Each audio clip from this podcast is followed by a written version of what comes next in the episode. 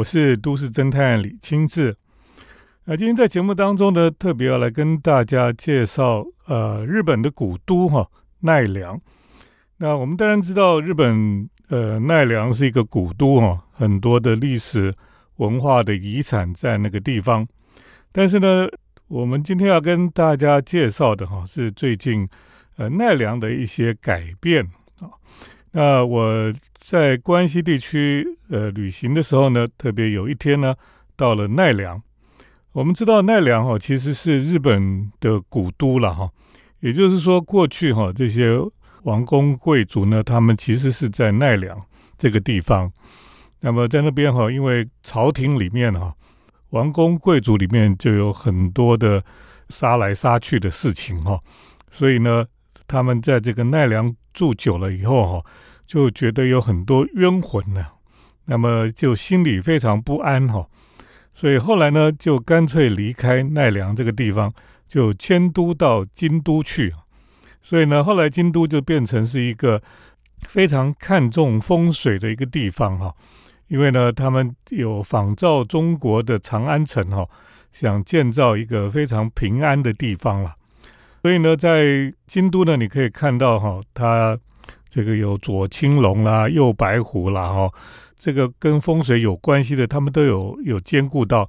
那么甚至呢，他们还有所谓的阴阳师哈，专门在做这个防堵这些邪魔的事情啊。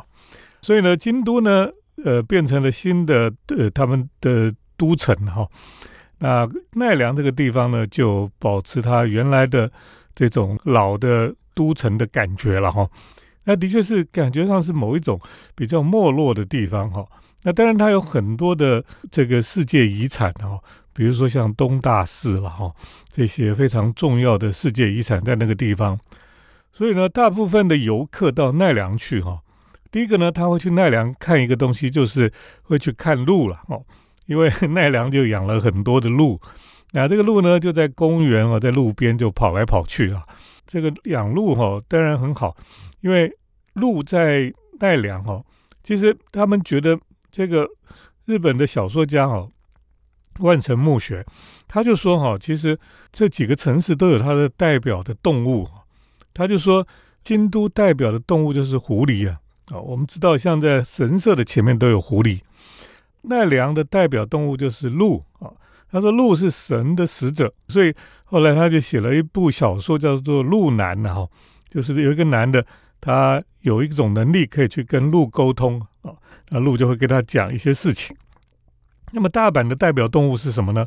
他们就说大阪是老鼠了哈，因为大阪就是商人城市，那么很多的厨房哦后面都有老鼠这样子。反正就是这是他们的想法，所以鹿在奈良是一个非常代表性的东西。你到奈良去呢，你就看到商店啊，什么东西都会跟鹿有关系。那这个奈良的一个标志物哈，就是一个鹿男，一个这个穿着古装的一个小男生，头上长角哈，就是鹿。所以呢，大家到这个奈良去就喂鹿哈。那当然他们当然不让你随便喂它乱七八糟的东西啊，因为怕这个鹿吃坏肚子。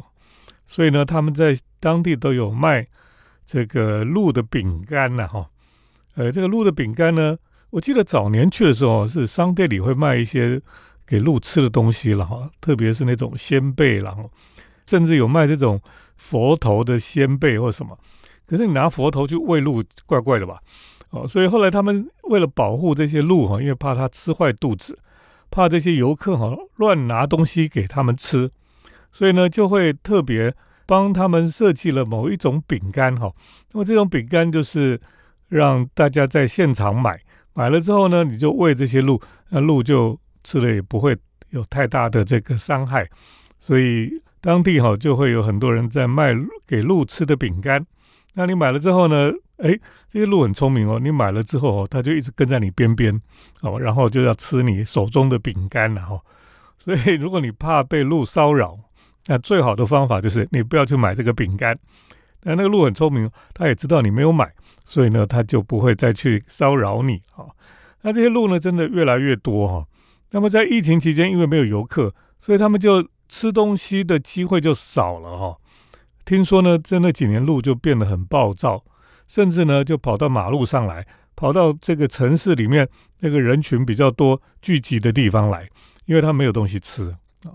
那今年我去的时候，因为日本暑假真的太热了哈，这些鹿很聪明哦，它都跑到这个水沟，因为水沟都是干的，它们就跑到里面窝在里面，因为那底下是比较凉快的。哦，所以我们看这些奈良的鹿哈，大家去那边喂鹿，觉得很开心了哈。然后也看看这些鹿，的确是他们是很聪明的。好，等一下继续跟大家来谈一谈奈良最近的改变。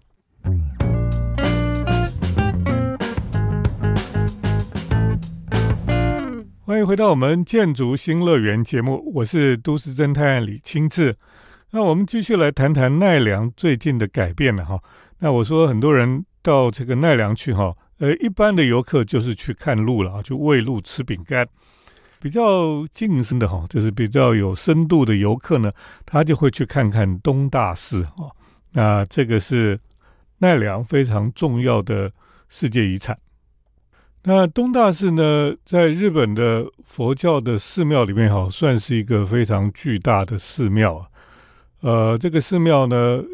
的一部分哈被列为世界文化遗产，而且呢，这个寺庙呢，你真的看这个奈良的这个东大寺哈，你会觉得东大寺真的是以当年哈，哎，这个怎么会盖出这么巨大的一个木造的建筑哈？这个是一个非常厉害的事情了哈。有人就称它是世界上最大规模的木造建筑啊，就是这个东大寺的大佛殿啊，而且呢，它是一个。里面的那个佛像哈，也是很日本最大的一个佛像啊，这个大佛，而且呢，它前面柱子哈有一个洞，那个洞呢，诶，要从那边爬过去哈，就是会保平安了，所以很多人就去钻这个洞哈，啊，基本上我是没有去钻哈，这个对我来讲可能太小了，钻不过去。那事实上，我这次去就已经不去东大寺了哈，因为你大概去过一次，就没有特别想要再去看哈。那我就去看一个我觉得更重要的一个建筑哈，这个建筑呢，一般人就比较少去，它是在奈良，不是在那个观光区里面哈，要离这个观光区再远一点的地方，因为呢，它是一栋监狱哈，监狱。你说哇天哪，跑到奈良去看监狱哈，你这个是什么心态？哦，其实不是什么心态，是这个监狱真的很漂亮哦，这个监狱呢。就是奈良的监狱是在一九零八年落成的哈，当时是那个明治四十一年哈，那时候西元一九零八年那时候落成的这个监狱哈，被认为是明治五大监狱了哈，就是当时他们盖了一些现代化的监狱里面呢，这五大监狱哈，包括呢千叶哈，千叶是在东京的这个下面的地方，那么像金泽的监狱、奈良的监狱哈。还有长崎，还有鹿儿岛，这个五大的监狱了哈。那这其中的监狱很多都已经不在了哈。像这个金泽的大门哦，现在是被移到这个专门收容历史建筑的这个明治村里面哈。那如果你去明治村，除了可以看到莱特的帝国大饭店之外呢，你还可以看到哈，这金泽以前的监狱的大门哦，也在那个地方了哈。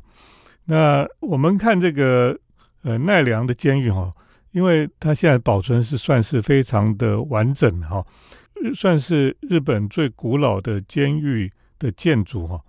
那这个建筑师呢，这些呃五大监狱哈，大部分都是当时任职于司法省，他设计了很多的监狱跟法院的这个建筑师哈，叫山下启次郎哈，他所操刀了，而且呢，大部分的建设哈。都是由服刑的这些囚犯哦，他们来来完成的。连他那个红砖造的哈的建筑的红砖哈，也是在这个监狱里面建造砖窑，然后把它烧出来的。也就是说呢，这个监狱哈的确是一个非常特别的一个地方。那么这个旧的监狱哈，我们现在去哈，只能看到前面了，因为你进不到里面去，是因为最近正在施工了哈。因为这个旧的奈良监狱哈，它会变成星野集团的饭店，也就是说，这个监狱的话，它会再重新再利用，然后改造成这个星野集团的豪华饭店哦。这真是一个非常有创意的事情哈。他听说哈，因为这个奈良监狱呢，它是一个放射状的一个房间了哈，就像我们嘉义的监狱跟这个有点像。当然，你原来的牢房哈，单人房哈，就是非常的小嘛，所以他会把九个单人房把它打通，改造成一个大的房间。到时候哈，这个一二楼总共会有四十八间客房。它会打造出非常有趣的监狱住宿的体验哈，这个大家就呃有很多不同的想法跟意见了。等一下我们继续跟大家来谈。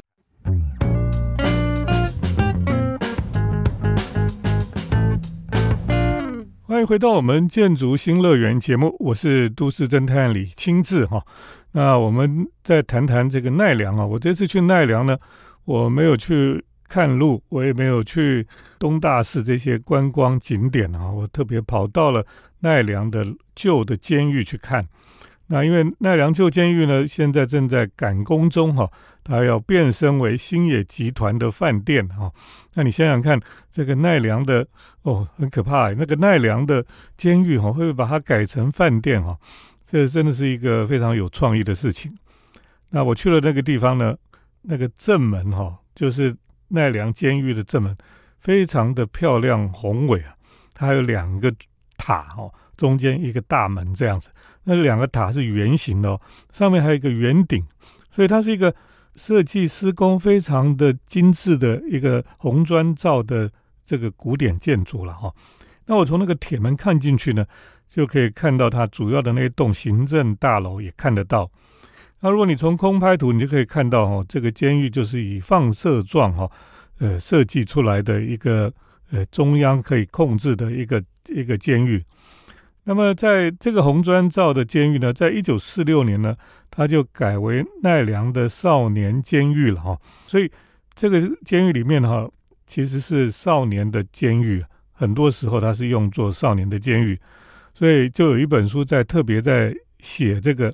当地哈，因为他们在监狱里面就就有替这些呃少年哈开设这个写作班哦，所以他让这些少年犯哈他们在写作当中，他们可以陶冶他们的心性。所以呢，有一本书就专门在写这个事情，听说是很感人，所以我下次要找来读一读哈。这本书是在讲呃奈良的监狱的少年犯的故事哦。那么你在想说？明年哈，这个星野集团改造的监狱的饭店哈就要开幕了，所以呢，我就在想说，哎，到底有没有人敢去住了哈？那我在我的网站上面呃提出这个问题的时候呢，很多这个网友们哈，他们都说他敢去住诶，而且他们很期待要去住住看这个星野集团设计的监狱的这个饭店哈。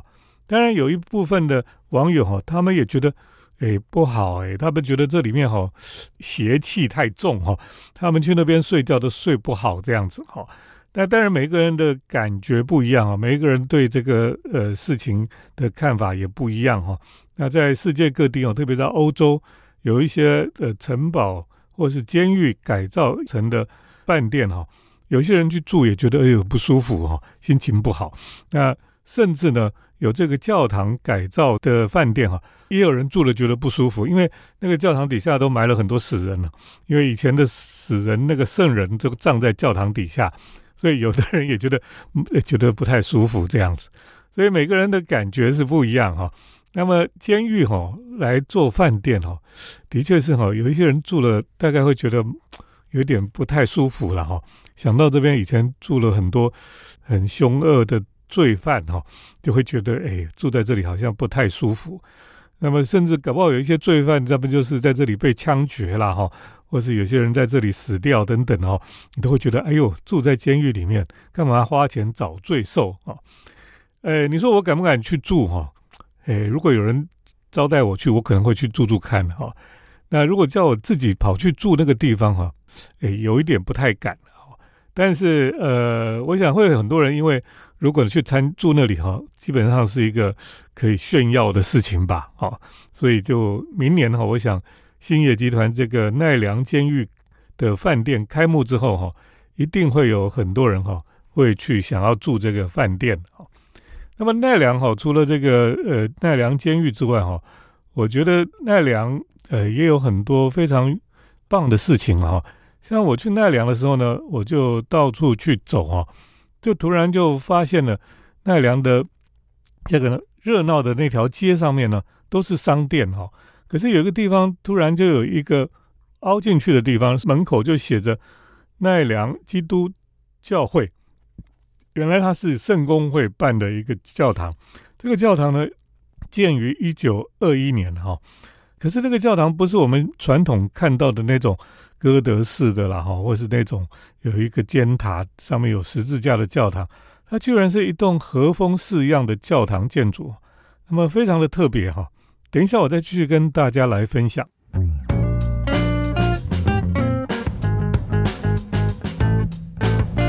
我是都市侦探李清志。那我们今天特别来介绍哈，那么现在奈良的一些转变哈。那我提到说，像奈良的监狱哈，现在要变成星野集团的饭店，这是非常特别的一个地方了哈。那明年就会开幕，你们如果敢住的话，就去住住看。那我刚才提到说，在奈良的大街上面呢，它有一个日本的圣公会的奈良基督教会哈，这个教堂非常的特别，因为它是一栋和风的建筑，你远看还以为它是一座庙啊，可是呢，你走近的时候，你就发现那个上面啊，那个阶梯上去，屋顶上居然有一个十字架，和风的建筑上面有一个十字架哈，的确是非常的特别了。然后你就走进去呢，哎，跟你要去呃寺庙或是日本的老房子一样，你要脱鞋哦。它里面就真的是木质的地板，那个窗户也都是木头做的，然后里面的柱子哈，非常的漂亮的柱子都是木头的柱子，而且呢，里面居然有大型的管风琴哦，感觉是非常的庄严跟肃穆了哈。那这个是一九二一年建造的教堂呢，是美国的圣公会的教会哈，他们当时在美国的教会的这些弟兄姐妹他们。捐款来建造的哈，那这个教堂在这个奈良全部都是寺庙的一个城市里面呢，它的存在哈，我觉得是一个非常特别的一个存在哈。所以下次你去奈良哦，去看一看这个圣公会的奈良基督教会，里面真的很漂亮，和风的木造建筑，里面是教堂哈，我觉得非常的有意思，而且非常的雅致哈。那另外呢，在奈良哈，其实这最近有一个新的建筑了哈。这个新的建筑是在比较新的区哈，因为这是我们一般去奈良都是去那个老区哈，就是那个古迹很多的那一区了哈。它是在另外一头，所以这个轴线的中间呢，就是旧的奈良的车站哈。那奈良改造他们的车站之后呢，都高架化了以后，旧的奈良车站哈，它是一座地冠式的建筑哈，跟我们高雄车站是有一点类似了。那高雄车站它后来也把它保留下来。那铁路高架化之后呢，这个奈良的旧的车站的建筑呢，也把它保留下来，当做奈良的观光资讯中心了哈，是当地非常重要的一个建筑地标，所以可以去看一看。那另外呢，除了这个之外哈，其实奈良最近最红的哈，就是鸟屋书店哈。那鸟屋书店是一个呃很大的一个。书店是一个新的建筑，而且呢，它跟奈良的县立的商展中心哦，是整个是结合在一起的。所以呢，这个鸟屋书店提供了卖书卖礼品之外呢，它里面也有便利店，也有咖啡店，有餐厅了哈。它对面呢，就是这个世贸中心一样，这个商展的地方啊，会议中心都结合在一起，是一个非常大、非常新的。一个复合设施了哈，那么等于说是奈良，它除了古迹之外呢，它也是积极要去发展这个城市另外一种发展的方式，而且呢，它在另外一个区域哈，在呈现出新的发展，也就是说呢，这个奈良哦，将来会有不同的发展，而且呢，它会继续的成长哈，不是只有靠这些老东西在赚钱了哈，它这个城市有要多元的发展，那当然。它老的建筑、老的区域都还是要好好的来保存，所以奈良呢，到现在还是一个非常值得去走的地方了。因为京都哈太多观光客哈，多到你会觉得很烦，啊，到处都是观光客。可是奈良呃，相较之下就比较清幽一点，哎，很多地方呢都还是保存老的样子在那个地方，所以呃，奈良还是值得去旅行的一个城市了哈。今天跟大家介绍日本奈良最新的一些改变哈，就介绍到这里，谢谢听众朋友的收听。我们接下来呢是都市侦探的咖啡馆漫步单元。都市侦探的咖啡馆散步。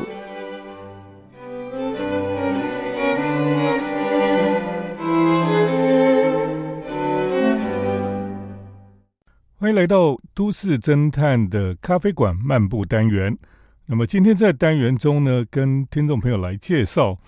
那我这次到日本去哈，也去一些很棒的咖啡店。那么其中印象最深刻的哈。大概就是去海的京都了。所谓的海的京都呢，就是在京都靠日本海那一边。我们常常在想说，京都就是一个内陆的一个城市才对。那它旁边都是山嘛，哈。那其实呢，京都城市、京都市哈，当然是在内陆的一个城市。可是呢，整个京都府哈，这个政府的府哈，京都府它其实是比较大的。那它有一部分是有靠海的，就是靠日本海那边。所以呢，我们讲海的京都呢，就是指这个京都府哦，靠日本海那一边的部分哦，就称为海的京都了。那一般来讲，我们很少去海的京都哈。那因为京都就是我们去京都市区就玩不完哈，因为有太多的呃历史遗产啊，或是这些很棒的咖啡店啊等等都有哈。所以呢，我们就会留在京都，不会一直跑到京都外面去。可是事实上，这几年很多人喜欢到海的京都去哈，因为那边有一些非常特别的东西了哈。那么其中有一个地方哈，就是叫做伊根啊。伊根这个地方呢，它有所谓的舟屋哈。怎么叫做舟屋呢？舟就是船的哈，就是船屋了哈。意思呢，就是他们在沿海的地区哈。那个村庄在沿岸的地区呢，就盖了很多小房子。那个小房子呢，里面是停船的，也就是说，那个船哈停到那个小房子里面，好像停车场一样哦，就是像你盖了一个车库一样。那因为当地人都是捕鱼的，所以呢，他们就盖了很多这个舟屋了哈。啊，这个舟屋呢，船就开到那个舟屋里面去，然后就停在里面。所以呢，因为这个日本海这边的冬天也会下雪哈，所以它基本上也是一个保护你船只的一种好的地方了哈。这几年呢，因为大家到伊根州屋这边去旅游哈，啊，发现这个地方的确很特殊，所以呢，这些州屋呢，过去也其实州屋是没有人住的，就是船住在里面了。那一般民众哈，他们当地的居民是住在这个州屋后面比较靠山坡这一片哈。那么他们就有他们自己的房子，呃，因为他们腹地很小，所以那个整个村庄是沿着海岸线哈，这个绵延开来的。所以呢，你去那边其实道路也很小，一边就是周屋，一边就是他们的住家这样子，非常特别的小村落哈。到一根周屋去哈，你就可以去看看这些周屋哈，非常特别，呃，船可以开到里面去，你可以想象说那个地方非常有趣了哈。那这几年呢，因为很多游客去哈，所以周屋有一些就改成这个民宿哦，意思就是说你可以住在周屋里面去了。那你可以在周屋里面睡觉，然后早上醒来看外面的海，非常特别。你也可以坐船哈，去游这个伊根的周屋了哈，就是你可以从海面上去看这个周屋。那当然，这个你坐那个船哦，游览的船，你可以看到周屋之外呢，你会看到很多的海鸟。这个海鸥哈，成群结队哈，这些这个船出去的时候呢，海鸥就会跟着船走，那个多到一个地步，你会吓到。为什么那个船那些海鸥都要跟着船走呢？因为船上的游客哈，他们都会买一包一包的虾味鲜，就这个在船的上面哈，船顶上就会喂这些海鸥啊，所以那些海鸥都会俯冲下来吃你手上的虾味鲜非常刺激哈。那也是有一点恐怖了哈，那么甚至有一些老鹰哦混在里面，它也跑来吃这个虾味鲜，所以其实也是有点像这个西区考克的这个恐怖片一样哦，那个鸟一样，就会有那种惊悚的感觉了哈。那么到了这个伊根州屋这附近哈，现在就有咖啡店了。呃，他们有开了一家非常棒的咖啡店，就在海岸边啊。那这个咖啡店呢，叫 I N E Cafe 了哈。这个咖啡店有两层楼，一楼呢就离海岸边很近很近，外面就是海了哦。那二楼呢，你也可以看更远一点。好所以是一个非常棒的一个咖啡店，而且里面呢非常优雅哦，不是那种非常老派的哦，它是蛮现代的一个咖啡店。呃，因为当地咖啡店不多哦，大概就是比较棒的一家咖啡店，所以游客其实蛮多的哈。就是因为你想想看到一根州去的游客，自驾的，然后自己或者参加一日游的，一日游的可能他比较没有时间去咖啡店坐坐这样，那他们去那边哈就进去，然后你可能。如果人太多，就需要排队了哈。不过呢，这个伊根州屋这边的咖啡店哦，真的是很舒服。它几乎每个座位就是看海哦，你就可以边喝咖啡边看海。然后你从这个州屋旁边出来哈，你就可以看那个水啊。其实那个水真的是非常干净哈。你你很难想象，就在这个房子的外面那个海水是非常干净，可以看到海底的。就是非常的清澈这样的，然后你你会非常的惊觉到说，为什么这个房子旁边的海里面哈就有很多海胆啊？我们知道那个海胆不是黑黑的，然后一根一根刺很长。那我们如果去北海道，他们就喜欢把海胆抓起来，然后就剖开来，里面就有黄黄的这个这个海胆的那个在里面的蛋一样哈。可是那个海胆在里在那个地方哦，就生活的很好了。有没有人把它捞上来吃掉？哈，这个如果我们在台湾或什么，可能很多人就看哦，有海胆就把它抓起来吃掉了。哦，可是，在那边就在房子旁边的海里面，你就可以看到好几颗海胆，就活生生的在那个地方，哈，非常有趣。那在那个旁边呢，甚至还有另外还有一家餐厅了，哈，这家餐厅呢叫做海宫了，哈，就是海龙王住的海宫一样。这个餐厅呢也是靠海。而且呢，这个餐厅非常特别，就是说它的料理哦，它中午有套餐哦，全部都是海鲜料理，而且都是当地捞起来的海鲜了哈。所以呢，其实也是非常的澎湃哈。那这个餐厅也是非常的抢手哈，所以去都要早一点去预约了哈。那么一楼哈就有这个板前料理哈，它是有一个柜台，然后呢，呃，这个师傅就帮你做这个海鲜料理，而且呢，你可以。从这个师傅后面的窗户看出去就是海了哦，所以是一个也是可以看海的这个海鲜料理店。到伊根州屋呢去喝咖啡哈，的确是一个很棒的享受了哈。那希望听众朋友有机会也可以到这个海的京都哈一跟周屋这边来看海喝咖啡。今天就跟大家来介绍到这里，谢谢听众朋友的收听，我们下礼拜再见。城市的幸福角落，来杯手冲单品，享受迷人的香醇世界。